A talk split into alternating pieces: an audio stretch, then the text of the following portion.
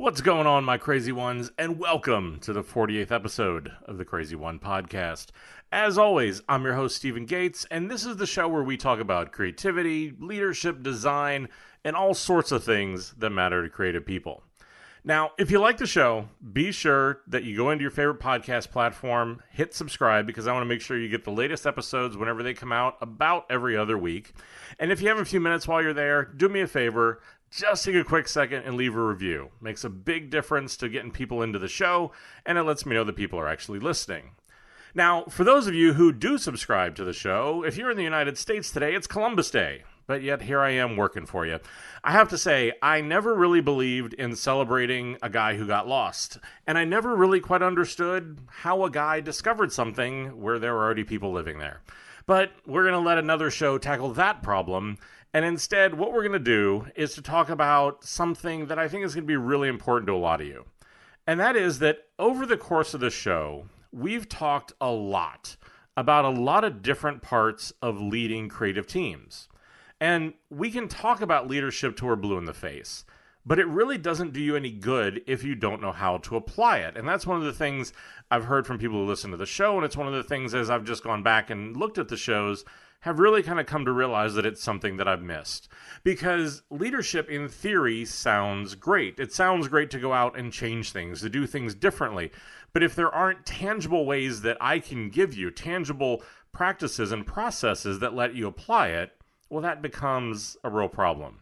So, today we're going to talk about one of those things. And what we're going to do is we're going to talk about how to apply your leadership to your team by coaching and growing your people. Now, the reason why I want to talk about this is because you need to be able to coach and grow your people for a lot of different reasons. You need to do it to keep them happy. You need to keep them on your team so that they feel like their career is going someplace and that they're actually evolving. But more importantly, you probably also need to do it to keep your sanity so that you can deal with the problems that are going on. You can continue to get a better team. You can continue to do better work. And all of these are incredibly important. And it's a skill that I've had to learn. It's a skill that I've had to evolve because over the years, I've come to make peace with the fact that I'm never going to hire a perfect team member. I would argue I don't necessarily think they exist that in a lot of cases, what I'm looking to do whenever I hire somebody is that I want to hire somebody who has maybe you'll say 70 or 80% of what I need. And then I know that I'm going to need to coach and build the rest of that. But here's the challenge is that everybody's different. Their creative processes are different. And this makes it hard to coach people. So, over the years, I've developed what really is a simple but effective three step process that I use honestly every single day. Now, the thing is, is that as we go through this, at first, you're going to have to consciously think about how you apply this. This is the same thing that happens whenever you learn anything new, whenever you do anything new. You have to think about, okay, what's the first step? What's the second step? What's the third step? But the good news is, and the encouragement that I want to give you is that the more that you do this, the longer that you do this, the more natural it's going to become to the point where you're not even going to have to think about it anymore. And I think that that's a really important thing. And this is where, again, you're going to have to have a little bit of patience, a little bit of determination, but understand that this is what you need to do. Because this is a big part of leadership is that you need to sit down and you need to coach and grow your people. This is what I see too many companies not doing.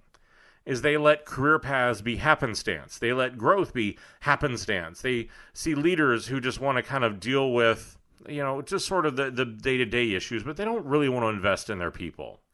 But this is what makes good teams turn into great teams.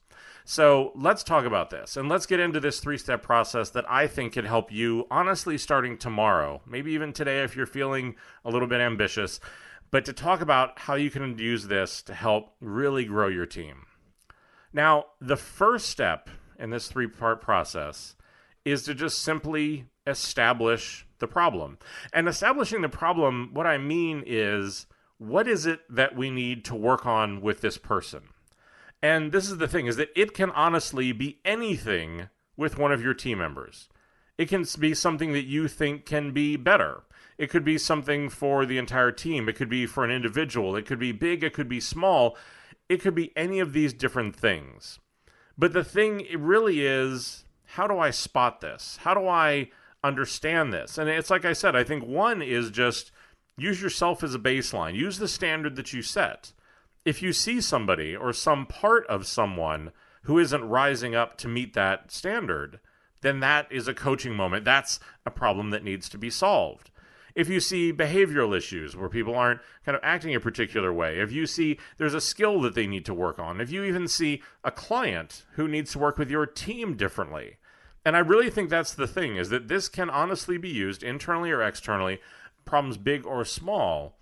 But the first step is to figure out what is it you want to solve. And the key to this is that I want to identify the way that the person thinks, not just the way they behave. And I've talked about this in the past. And the reason why I bring this up again is because if all I'm doing is changing the way somebody behaves, it tends to be a short term fix. It tends to be something that I'm just triaging it, but ultimately the problem's going to come back because the thinking that's driving the behavior isn't changing. And I think this is where a lot of leaders get it wrong. Because this is the problem is, you know what? I want to get to the root of what's going on. I want to find out the heart of what that is. Now the challenge is is that there's a couple things here. One is that it requires me to take the time and to do the analysis and to figure out beyond the obvious what's actually happening. And it requires me to actually be able to go in and plan to have what may be an uncomfortable or difficult conversation around this. Here again, I see too many people that just simply opt for the easy. They like the leadership part, but they don't want conflict. They like the leadership part, but they don't really want to have to invest in their people. Because this is the thing is that whenever you become a leader, especially of creative teams, one of the things that it's going to mean is that you need to give up doing hands on work or at least give up for the majority of the time. Because now what it is that I'm doing is I'm trusting my team. I'm letting them do it. I'm trying to guide them. But this is the thing is that too many leaders they just want to hold on to it completely. They want to do all the work and then give it to their team. They want to spend all their time in doing the design. This is a fatal flaw. Partially for on the one hand because one, people don't want to work for people who are just simply going to tell them what to do. People do want to work for people that let them use their process. People don't want to work for people who just criticize them all the time. They do want to work for people who will actually help them get over these problems. But this is the thing is that you have to take the time to invest and look and understand what's going on to get to really what's the heart of the problem. Now, let's actually just take a theoretical example here to try to give you an example or a look at what it is I'm talking about. Now, let's say that we have a team member and that this person isn't speaking up in meetings. And honestly, most of the time, I'm starting to get annoyed because every time I'm in a meeting with them, they're always on their laptop. Now, I think what you would see is that most leaders are just going to go to them and they're going to just tell them that they need to talk more in meetings and to not bring your laptop. I would say that here again, that's triaging behavior. It's not actually going after the thinking. Because just simply saying talk more and that, you know, don't bring your laptop these are short term fixes. I'm not actually getting at something that's going to change behavior. And I want to get to the underlying problem. Now, what I would say for this particular person that, you know, what might, what might actually be going on here, what the real problem might be, is that this person is insecure. And so talking makes them uncomfortable, and they use their laptop as a distraction and a way to hide in meetings so that they aren't called on, so that they don't have to interact, so that they can have this shield that's going to let them sit there and have something to do, as opposed to being somebody that has to be engaged in the meeting. So, this is the thing. This is the real problem. And this is the person's thinking that we need to work on. And that's what I said before is that the reason most people don't want to look deeply into these things is that it's harder and the problems are bigger. And the conversation I'm going to have to have is much more around emotions and feelings. And is this person insecure? Is this person somebody who, you know, is is has a problem that we're going to need to work on and I'm going to need to invest in them to do that. The easier thing once again, just simply talk, don't bring your laptop. But that's why I said the problem is going to recur because at first they'll they'll do exactly what you say. They'll try to speak up more, they won't bring their laptop. But then slowly over time, you're going to see it start to creep back in. And it becomes a cycle. And I think if you think about how maybe you've struggled with this, how you've struggled with this from a leadership perspective, that's an incredibly clear telltale sign of if it's working or not. Because if you're actually getting to the root of the problem, then you change what is going on. You don't see the problem come back. If you're just simply triaging the behavior, then you see this cycle of they behave really well, and then slowly over time it comes back again. And then you have to start all over again and again and again. And the reason why I think that you have to do this is that, yes, the conversation is harder. Yes, you do have to look deeper, but the change is real. And I think that that is really important so that I'm not caught in this constant cycle of having to triage the same thing over and over again. Each time losing my patience a little bit more, each time getting more frustrated with that person. Whenever the real frustration, that real frustration to sit with me because I'm failing as a leader. I'm not helping them change and grow because the reality is is that even though a lot of people know what their issues are, they need help. They don't always have the strength or the clarity or the things to know what to change. This is why we are all fantastic at telling other people what they should do, and we all suck whenever it comes to applying it to ourselves. We're our own biggest blind spot, and there is no way to get around that. So, this is where, as a leader, we have to step in and work on this. So that's the first part. Is we want to go in and we want to clearly establish really what is this thing that we want to solve? What is the thing in the way that somebody is thinking that we really want to go after? Now from there, what I want to then do is to think about what's the what's the outcome that I want to have happen? What's going to change and why does this need to change? Because I think this is where leadership really comes into play whenever you need to define the outcome. And here again, this can be daunting and it can be difficult because the reality is is that I am now influencing someone else's life. And that is something that I will never never take lightly. And this is the thing is that the important thing is that you have to pick an outcome that can be done in a reasonable amount of time. Not too big and not too small. Because here again, I probably don't want to change everything all at once because if it's a big change, if I need to ask them to do something significant, it's hard for people to boil the ocean. But at the same point, I don't want to make it too insignificant. I don't want to make it something that almost becomes disposable. And this is really a very specific part where, here again, your leadership is going to come into play through coaching. Because really, what coaching is, is coaching is going to be the plan. Because what I want to do is I want to figure out what is the end goal. In the case of the person that we use in this example, I want them to have more confidence, be a little bit less insecure.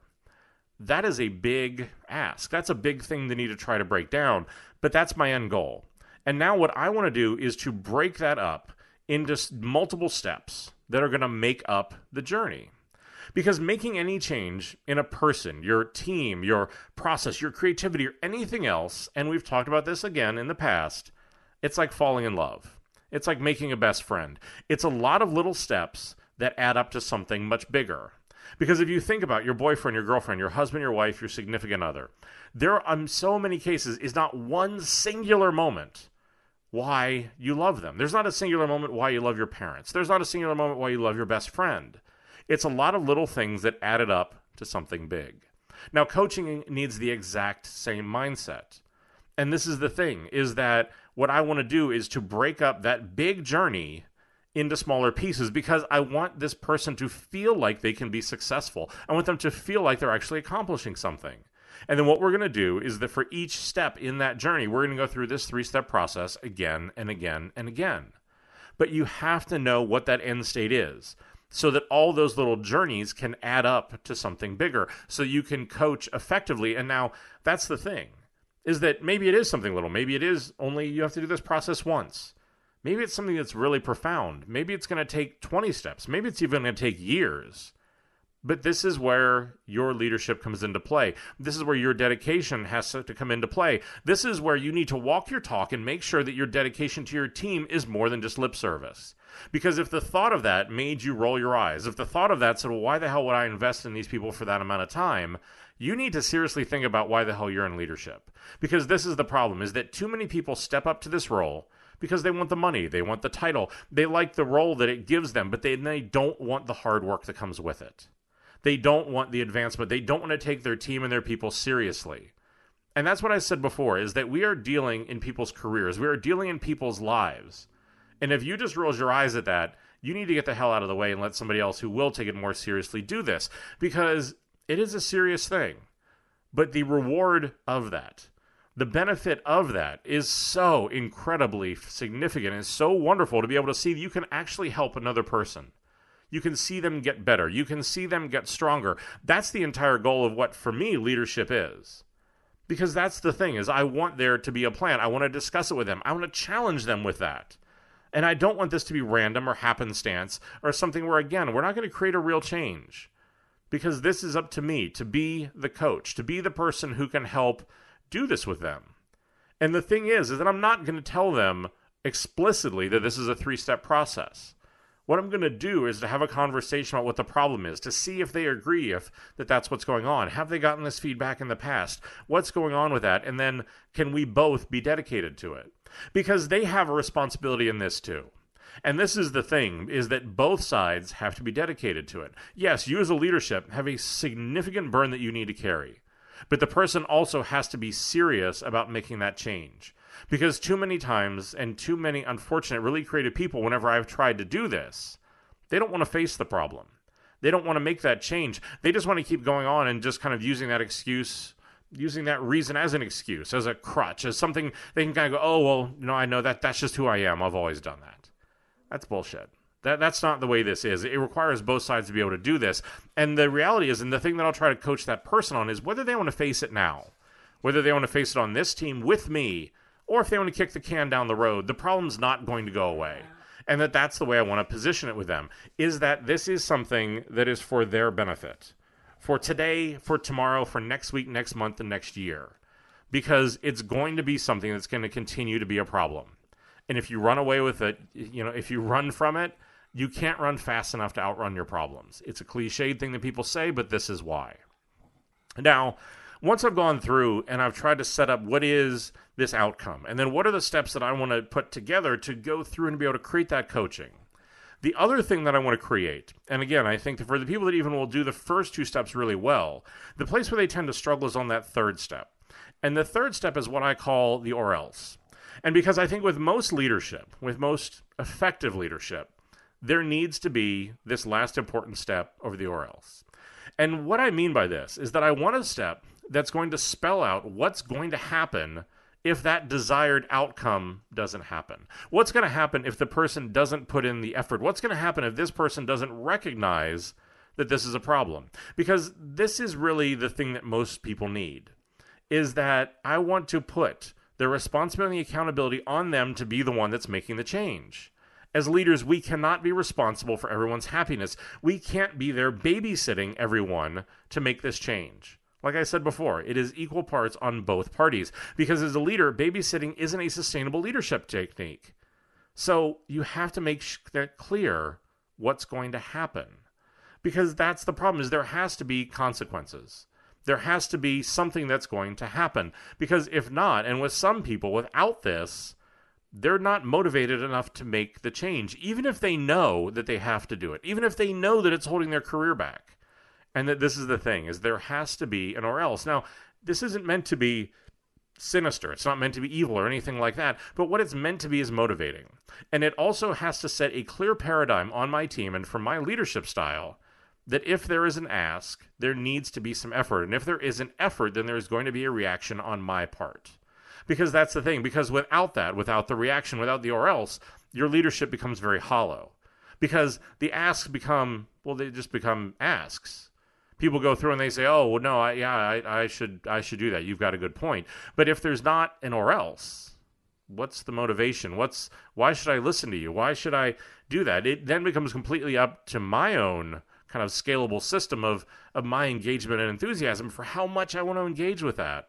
And here again, as a leader, I need to guard. I need to make sure that what I'm doing, I'm effective at, and that this is part of that.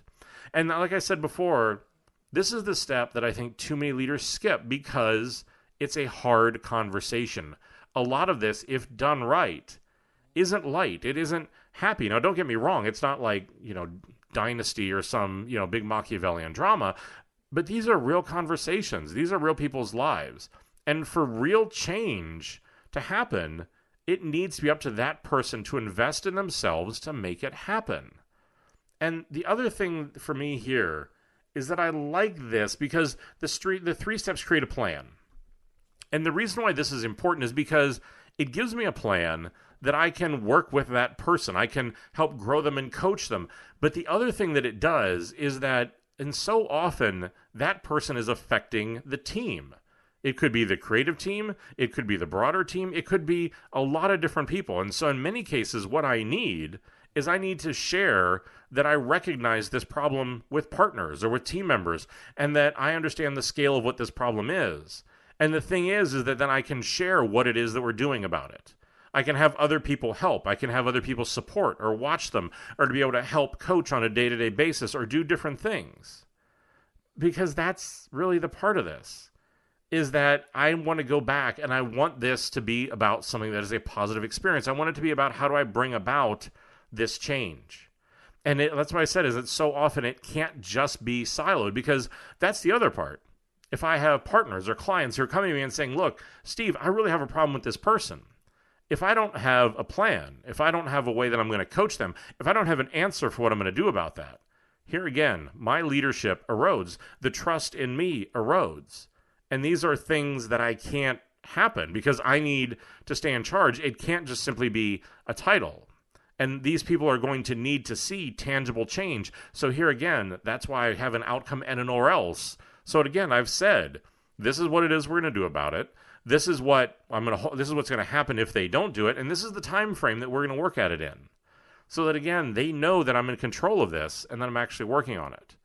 And it's like I said, it's just those three simple steps. And this may sound simple, but this is a serious part of your leadership because you are affecting people's careers and their lives. If this is something you aren't used to doing, if this is something you don't have a lot of experience with, then you need to be smart about this you need to go out and ask your peers, other people inside of the team or inside of the company who you trust to be able to get their perspective on it. You need to do research or listen to books or listen read a you know read a book or listen to a podcast or do something to increase your knowledge and your reference points. Because the more experience and the more reference points you have, the better you that you're going to be at all of this the more that you can be reflective and think about whenever I went through this problem, or if, is there somebody I know who is like this who got over it? Can I go talk to them and try to find an insight about what's going on there? It does. This is one of those this is one of those skills that nobody talks about in leadership is that it requires you to be much more of a sociologist and a psychologist than just somebody who's good at creativity or design or copywriting or anything like that. And that's really the challenge. Is because creativity is an emotional thing. And because of anything that's emotional, it can become difficult to coach and you need reference points, relatable reference points to these people. You need to hear again build empathy. Empathy is something a theme that keeps coming up again and again, but this is the reason why. Is because what we're dealing with is human capital. We're dealing with people and their emotions and their life experiences. And a lot of these things, this is not a mechanical, this is not a set structure. And that's why this is important. But here again, this requires you to step in, to lead your team, to be able to, to define the problem, be able to look at what is the outcome that you want. How am I going to coach them? How am I going to break this up into tangible steps so they can see real growth? They can start to believe in themselves. They can start to see that things can be different. And they can start to believe in themselves about some maybe some really deep seated problems. And that then there's an or else to help guide and motivate, to help build my leadership, but to also to make sure that they take this stuff seriously. Because we all do this. We don't want to face what really is a problem. We can know that it's sitting there. It's so much easier to look the other way. It's so much easier to just simply ignore it than to know you have to face it.